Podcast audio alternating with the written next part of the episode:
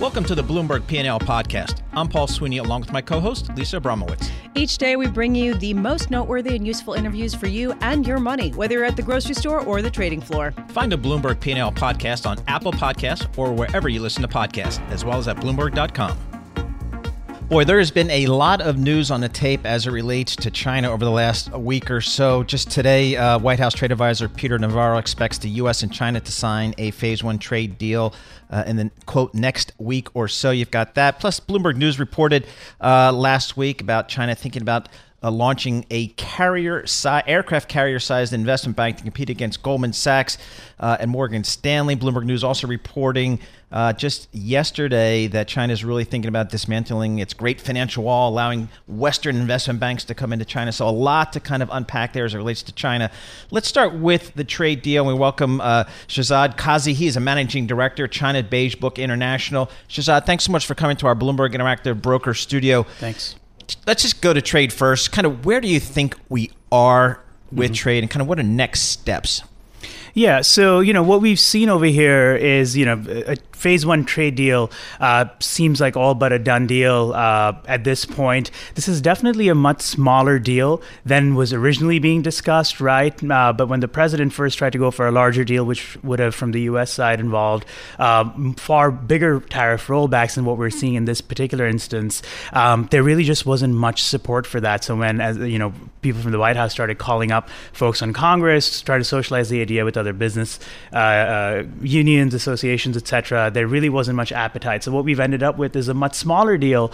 Um, the upside, of course, on, on that is that a smaller deal is also a little bit more stable. The chances of things falling apart um, for, for this particular, uh, you know, the, the mini, mini deal um, are, are fewer. Uh, the things I think we want to watch for now is what happens in twenty twenty. You know, so we do think this is going to get signed, uh, but then, you know, what are the factors which may start to create problems, um, you know, especially as we get closer to elections. So uh, if perhaps the, the Democratic contender uh, criticizes the president for the fact that this deal really didn't do much for America, much, you know, all the structural issues were left out, et cetera.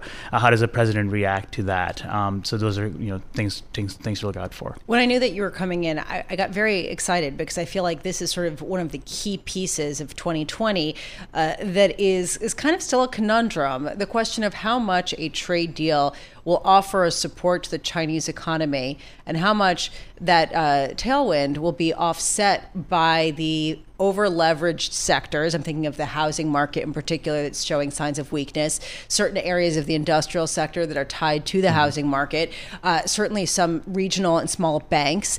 How much is that going to play out in a negative way that will offset the benefit uh, from a little more trade certainty? Yeah, so I mean, on on the positive side first, right? The, this gives the Chinese some breathing room, which they've been wanting for a long time. The manufacturing sector, really the economy as a whole, over the over, over the course of two thousand nineteen, um, has been receiving a lot of credit support. A ton of it was really targeted towards the manufacturing sector, as we saw in our data repeatedly. Um, and and so this is much needed breathing room for them. But as you said, now we've got other issues. Domestic demand is still pretty weak. Uh, domestic orders are are still not doing as well. The order order growth itself is actually uh, uh, somewhat slow in China right now. You've got a property market that um, has shown signs of slowing down. Now, we ourselves saw the Chinese property market slowing down up until November.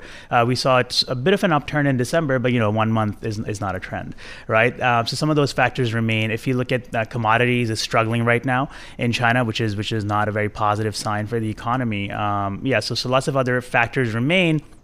The other problem, you know, you brought up, you know, issues with uh, being over leveraged. Uh, one of the things that we're starting to pick up on is, is a major spike in firms uh, which are uh, delinquent in debt repayments, right? And this is at a time when credit uh, and borrowing is surging. So that really sets up twenty twenty to be somewhat difficult for some of these firms just struggling. They're not seeing the growth. They're not seeing the revenues. They're falling behind on debt repayments. Cash flow is tight in general, um, yet they're taking out more loans. All right, so given that economic backdrop, is there a scenario from your perspective that China would move forward meaningfully with a phase two type of negotiation, or maybe this, they just don't have the capacity right now?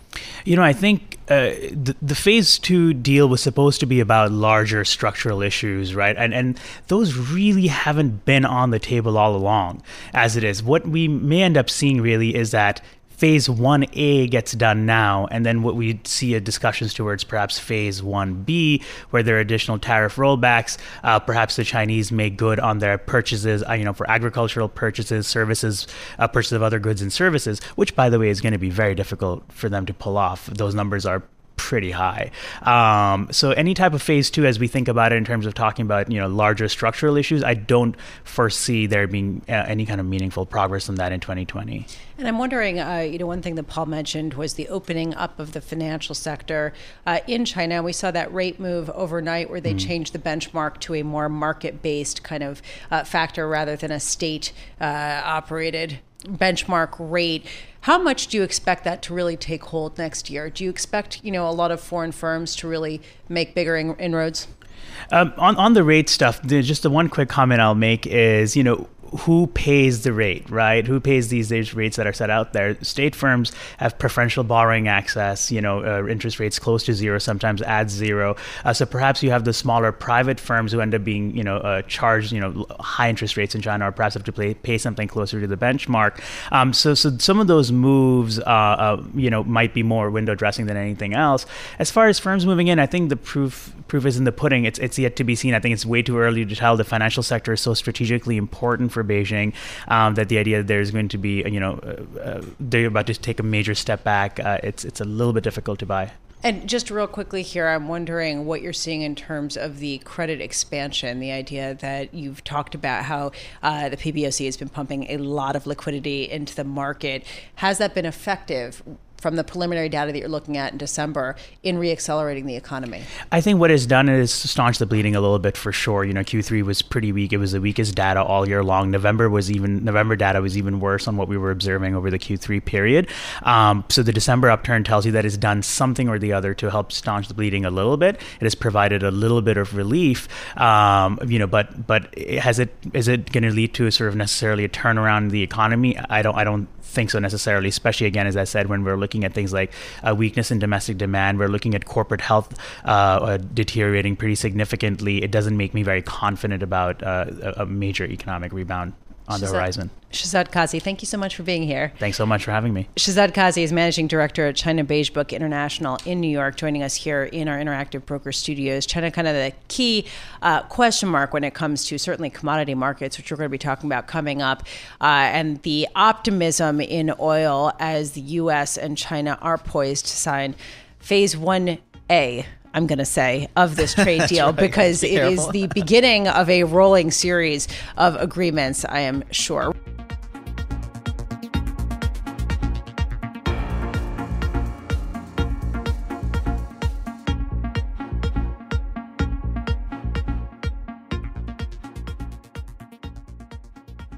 I'm so excited to talk about this, Paul. Satellites. Yes, this is very cool. This it's very cool. Well, I mean, this is like what we talk about when the SpaceX Falcon uh, launches. This is the purpose, right? To get these satellites in. And Iridium Communications is a company that has satellites attached to, uh, say, the recent uh, SpaceX Falcon nine reusable rocket that went up in order to deposit them into space. And we luckily have the chief executive officer of the company, Matt Desch, joining us from Washington, D C.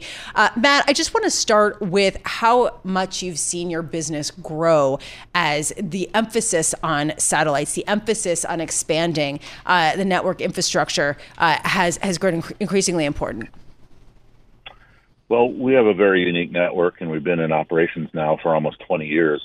Now that we have a brand new network, we've really sort of seen a, an even increase in what has been really a very steady and strong growth rate for the last twenty years we've been in operation. You know, the, especially since we moved from voice communications, moving over to data transmission, say, to this thing called the Internet of Things, where everything's getting connected.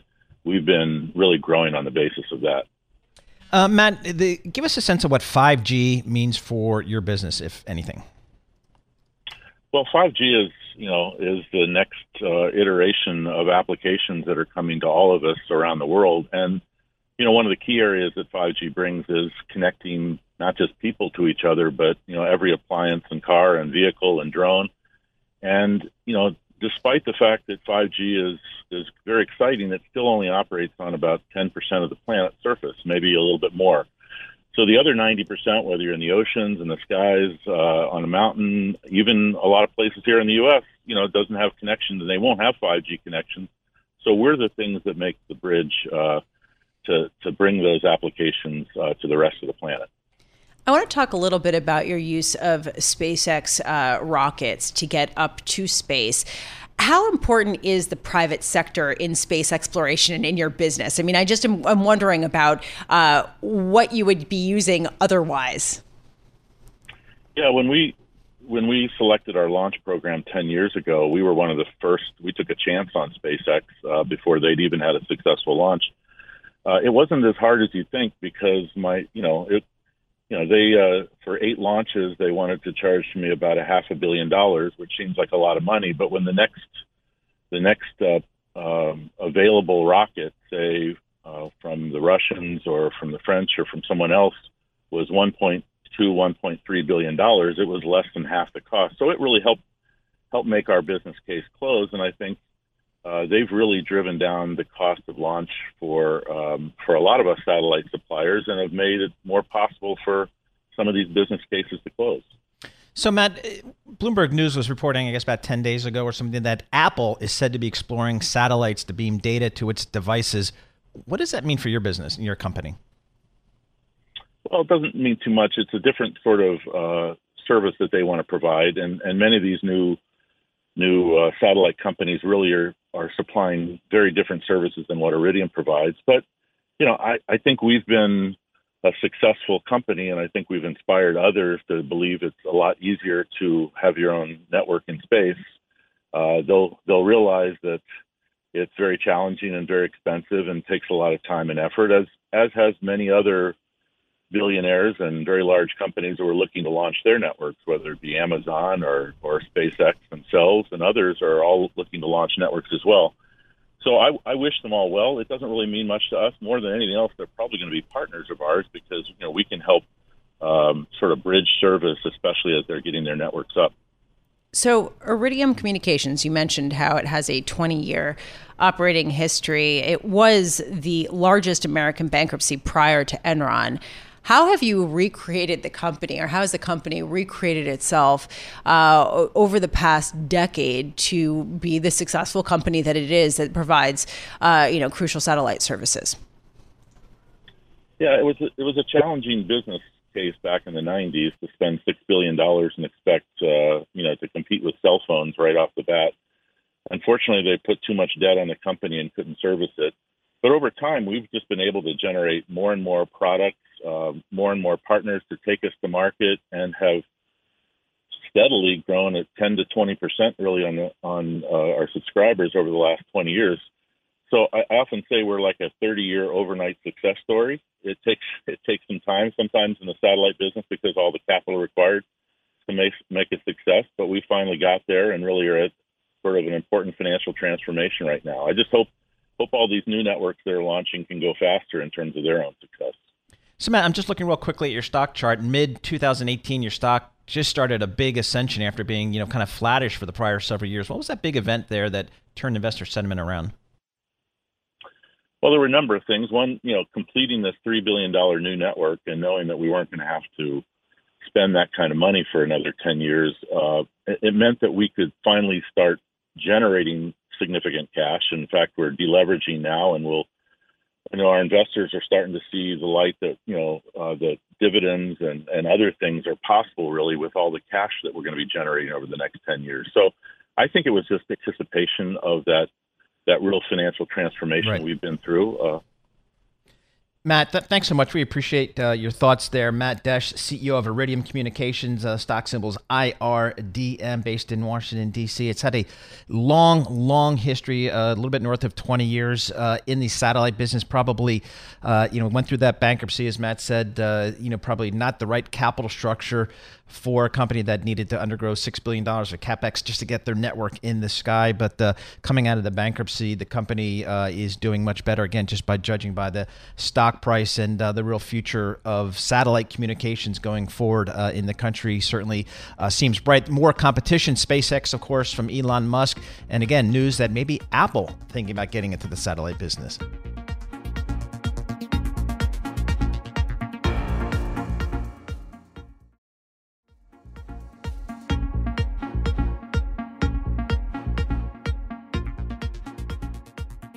We've been talking about it all morning. There seems to be an increasing divergence between the bulls and the bears within the fixed income market heading into twenty twenty. With some, I'm thinking about Priya Misra in particular, seeing uh, lower yields ahead for the benchmark ten-year, uh, meaning lower yields, higher price, given the fact that perhaps the consumer will disappoint, and others coming out and saying, uh-uh, we're going to get fiscal stimulus. That's going to push up yields, price down. Tad Rivelle joining us now, Chief Investment Officer for Fixed Income at T C W, with one hundred seventy-five billion dollars under management, joining from Los Angeles. Tad, I'd love to get your view on this. Where do you think this sort of balance lies? What's the bigger likelihood? Yields lower, yields higher in twenty twenty? Well, I guess the starting point with that lead-in is to uh, confess that we're probably in the in the bear camp as it relates to returns in the bond market, opportunities in the bond market. In terms of rates, it, it's our view that we're in a very late cycle type of environment. The Fed's doing everything it can through the kitchen sink and five hundred billion dollars behind that in order to stabilize the credit markets in the second half of this year, the repo market being part of that. If if If I, if you put a gun to our heads, we'd tell you that in time, you're probably going to be in a lower yield environment simply because economic growth isn't going to support the higher rate environment. And the Fed probably is going to initially try to fight it with every weapon it knows knows how to. So it's interesting, Ted, what is your, I guess, your fundamental economic backdrop as it relates to uh, kind of supporting your view? Well, there are many. I mean, first of all, I think that if if you're looking for signs that you're in a late cycle type of environment, you could begin with manufacturing. That's uh, the data this morning from, from Dallas and from Chicago is further confirmation that the manufacturing sector has been weak for at least the last six to nine months. This is further affirmed in the uh, the data that uh, uh, reveals uh, activity as it relates to movement in and out of ports, air transport type of activity as well. You can look at corporate profit margins that have been declining for several years. You can look at an equity market, which, notwithstanding the fact that it's got complete blinders on in terms of the reality that enterprise profits have actually been fairly flat for the last couple of years, nonetheless stay, has stayed very, very buoyant. I don't view that as a as a positive sign. I view that as a late cycle type of uh, sign.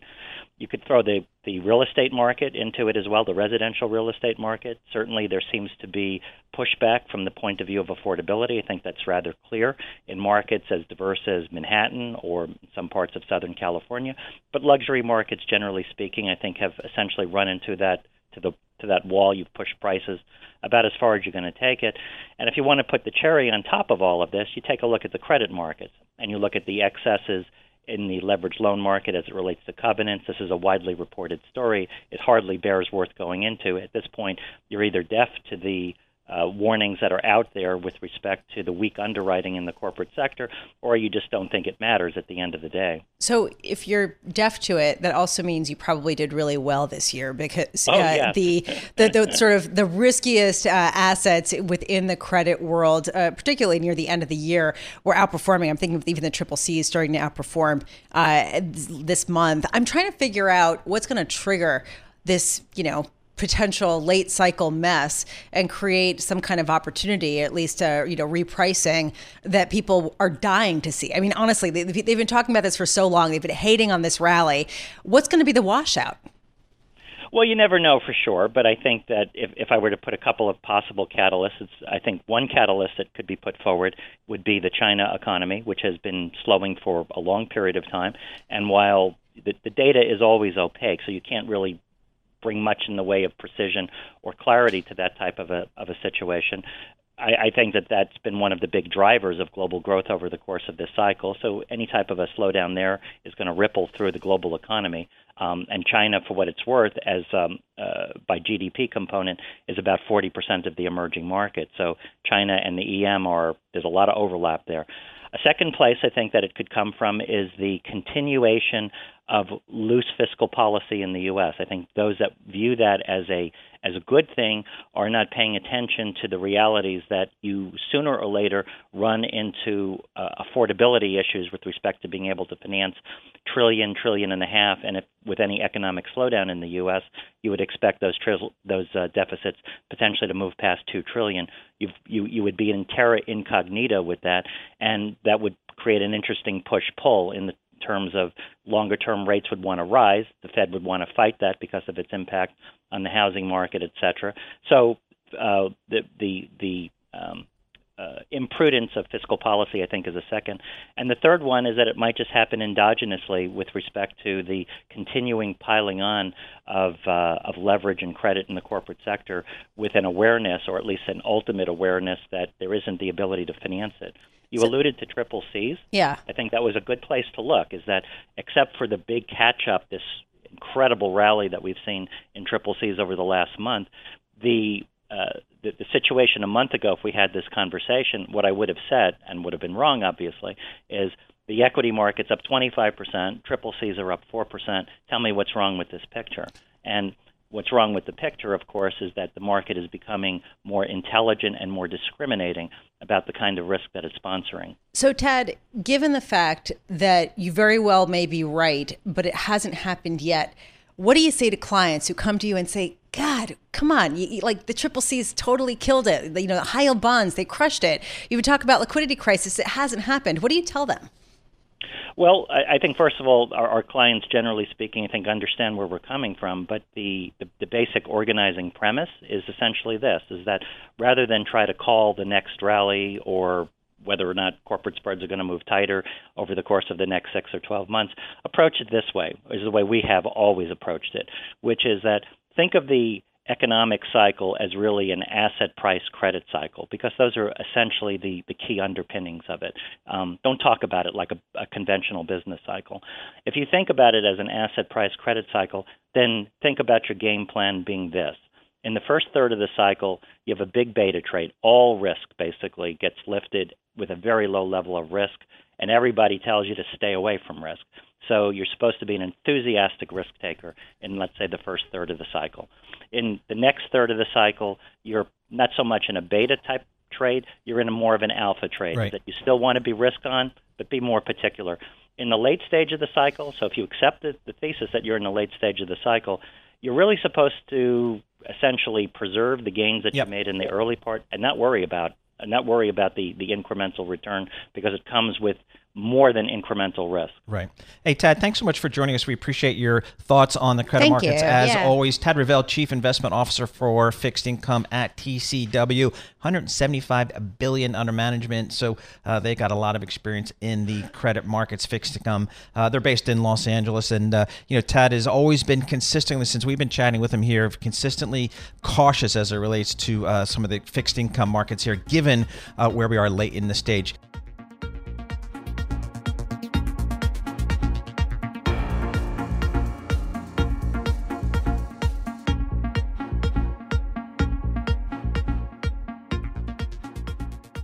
Right now, we're seeing the Bloomberg's commodities index rise to the highest levels since twenty eighteen as people uh, survey the land of the trade talks and come back with a positive read. But has the positivity gotten ahead of itself? Mike McGlone, who covers all things commodities for us uh, for Bloomberg Intelligence, joins us here in our Interactive Broker Studios. Uh, we were talking earlier about how perhaps some of the optimism has gotten ahead of itself when it comes to certainly the agricultural sector. That's at least... Uh, according to Karen Ubelhardt. Do you think broadly that's the feeling, that perhaps people are a little too sanguine about the risks on the horizon? I f- yes, I feel it's the exact opposite of this time last year. Remember Christmas Eve, you were just supposed to break out the buy tickets and everything and take the risk. This year, I feel it's the opposite. Crude oil is kind of following along, industrial metals, copper's following along the record-breaking stock market, and we have this record trade-weighted broad dollar. Um, that's that's a, the dollar is a problem, a push, a problem for commodities, but just following the stock market higher and being W T I crude oil near, you know, above sixty versus last year, this time was near forty, is a risk. I'm fearful of mean reversion for next year. All right. One of the things I'm just reading here, you characterize uh, for crude oil and natural gas the lost decade trends. Why? Why is that? What happened to oil and nat gas over the last decade? The number one issue is U S production. Okay. Just massive. It's a supply. Yep. Yeah. So this is where I like to say, you know, the making America great is really not good for commodity prices, because U S is a net exporter of crude oil beginning this year. First time since the, essentially World War Two almost. And that's a pressure on prices. And the key thing to look forward to next year and the next decade is Is that going to change? And I don't see that happening. Then we see decarbonization happening. So there's less demand. Supply is quite strong. So that's where I see crude oil and also natural gas. There's just so much natural gas. We ca- I kept thinking demand's going to catch up, but it's not. Now, right now, in the short term, natural gas positions are very short, so you might get a pop. But natural gas is trading around two hundred twenty uh, million um, B T Us, and the low's been near two, and the high's been near three. I think it's more likely to continue to gravitate towards two and lower. Interesting. When you talk about futures positioning, I want to just go back to crude for a second, because mm-hmm. futures positioning has gotten increasingly bullish, with the net longs outweighing the net shorts uh, by the most, I believe, since March or, or April. I mean, basically, they, they've been climbing. Yeah. And I'm wondering if you think that they are going to be right, that we're going to see at least a near-term pop in the price of crude, even if it fizzles out eventually. Uh, I think we've had it. I look at that as a risk. For, okay. for instance, last year around this time, every, it was way too short, and the market was way too bearish, which is an I look at it as, okay, buy. And managed money net positions being too long now at the upper end of the range, and we all know the fundamentals. You have to be betting on a substantial cut from OPEC and sustained cut, which we all know is kind of unlikely um, in the big picture. So I don't see it. Also, crude oil is dependent on the stock market. We know we're up thirty percent this year. We can do that again? Yeah, great. But we know what that means. It typically doesn't continue that way. So I'm really worried about crude oil. I'm actually more bullish on the eggs at some point when at when the dollar peaks, and that's a big Big if, and Paul and I have discussed that. It's just hard to. Can I ask my favorite question? Pork bellies. I lean knew it. Hogs. I was going to say hogs. We're what do we do bacon. With lean hogs? Don't we still have a problem in China? And aren't they buying a bunch of our hogs? We do, but if there's one commodity sector I have never been able to find, not been able to find good high correlations to, it's livestock. I just have not been able to pin down livestock, so I can. It helps me determine the prices of corn, soybeans, and wheat. There's so many metaphors here. Oh. It's like, you know, I have a hard time roping. The but cows. I have to admit, I kind of back off on livestock, and and uh, it's okay. Live cattle and lean hogs. Well, I'm long uh, pork bellies. I'm gonna one day bring in just a plate full of bacon for you to munch on for Perfect. the rest of the uh, the rest of the show. I am curious though about the potential boost to the ag sector from the trade deal. Yeah. Uh, do you expect China buying to actually give a true boost to some of the farms where we've seen the highest bankruptcy rates in years, particularly in the yeah. upper Midwest? Well, that's the key sign. It's it's about as bad as it can get. And I think ags are, in the, certainly grains are in a classic case, and we always say in commodities is the cure for lower prices, low prices. So stocks to use globally are really peaking, heading lower. We see that. The key issue, yes, China's starting to get priced back in, which is good. The problem is the dollar is so high and so expensive. That's only so long that we can sustain U S grain prices and the dollar at so such high levels until the dollar peaks. So we need the dollar to peak, or else grains exported from the rest of the world, that is soybeans, South America, uh, Argentina, a corn, still will have a bit, we will have a problem in the U S boosting these grain prices until the dollar peaks. Trade-weighted broad dollar. Bitcoin, I'm looking at the year-to-date chart, started the year at about four thousand, peaked at above twelve thousand. Here we are at seventy-two hundred. What's just the, the call for Bitcoin in twenty twenty, if there is one? Higher. Okay. Bottom line, simply, the simplistic way I like to describe Bitcoin is there's only one key thing that matters, and that's basically adoption. So supply, demand, price, there's... Really, supply is going is limited. This year, supply increased around four percent. Next year, three percent, two percent. And it's going to continue to go down to zero. Who knows when. So supply is done. And adoption's kicking in. So the only thing that's going to... Why is it done? Can I just go to my computer and print more? Or... No, because it's the, the cost of mining is greater than the cost of each Bitcoin, right? Isn't well, that's that part of it, but there's only going to be twenty-one million Bitcoins ever produced based on the code. Now, that's subject. And there's only seven, there's seventeen, almost eighteen million, there's eighteen million now. So there's only going to be twenty-one. Where did that come from? Satoshi Nakamoto, the, oh. the god. And, and all right, all right. I, yeah. I shouldn't have asked. Yeah. yeah. Okay. Well, well, that's the difference between Bitcoin and the other cryptos. There's unlimited supply of cryptos, but Bitcoin is becoming okay. more and more like gold. Yeah, and there is also this mining issue that when it reaches a certain point, it's not profitable. And you've had China cracking down on some of the mining. Uh, anyway, yeah. Look I'm, at you with the Bitcoin knowledge there. I like well, that. Well, and I will say that there's another issue when you talk about cryptocurrencies. I was reading uh, about how China is planning their their sort of sovereign cryptocurrency and how that could upend the entire structure. I'm going to just stop right now because Paul's giving me this look like, oh my God, what do you do in your free time? Mike McGlone, thank you so much for being with us. Mike McGlone covers all things commodities, plus Bitcoin uh, for us here at Bloomberg Intelligence. Uh, and he's a frequent contributor to uh, Bloomberg Radio. Thanks for listening to the Bloomberg P and L podcast. You can subscribe and listen to interviews at Apple Podcasts or whatever podcast platform you prefer. I'm Paul Sweeney. I'm on Twitter at P T Sweeney. I'm Lisa Abramowicz. I'm on Twitter at Lisa Abramowicz one. Before the podcast, you can always catch us worldwide on Bloomberg Radio.